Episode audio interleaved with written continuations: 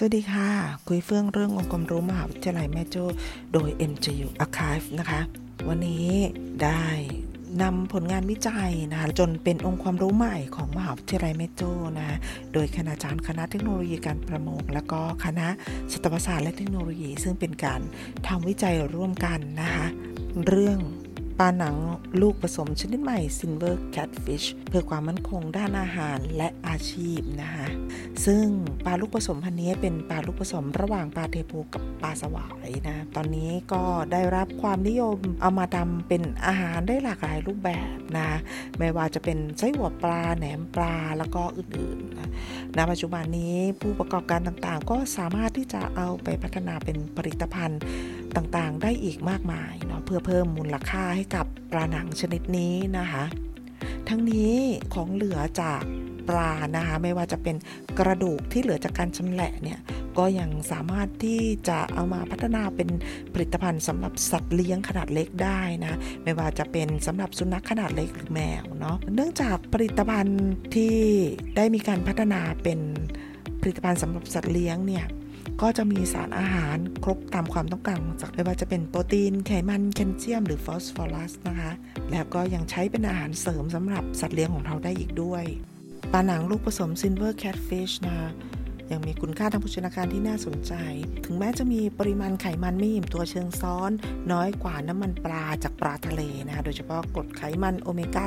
3แต่ในขณะที่ปริมาณกรดไขมันไม่อิ่มตัวเชิงเดี่ยวนะในกลุ่มโอเมก้า 9 นะกรดโอเลลิกเนี่ยมีปริมาณสูงกว่าน้ำมันปลาจากปลาทะเล 2-3 เท่าเลยทีเดียวนะ เนื่องจาก ณปัจจุบันนี้เราได้พัฒนาในส่วนของอาหารที่ใช้ในการเลี้ยงปลา โดยใช้ก้อนไขมันบริเวณช่องท้องมาสกัดเป็นน้ำมันปลา แล้วเอามาผสมกับอาหาร เพื่อที่จะให้เป็นอาหารปลานะคะผลิตภัณฑ์อาหารปลาเนี่ยยังได้รับรางวัลจากนานาชาติที่ประเทศรัสเซียอีกด้วยนะ ทั้งนี้น้ำมันปลาที่สกัดได้นะ ก็ยังนำมาศึกษาในเรื่องของฤทธิ์ของการลดระดับน้ำตาลกลูโคสในเลือดนะและสารต้านอนุมูลอิสระในหนูทดลอง ที่เป็นโรคเบาหวาน จากผลการทดลองพบว่าน้ำมันปลาจากปลาหนังลูกผสมขนาด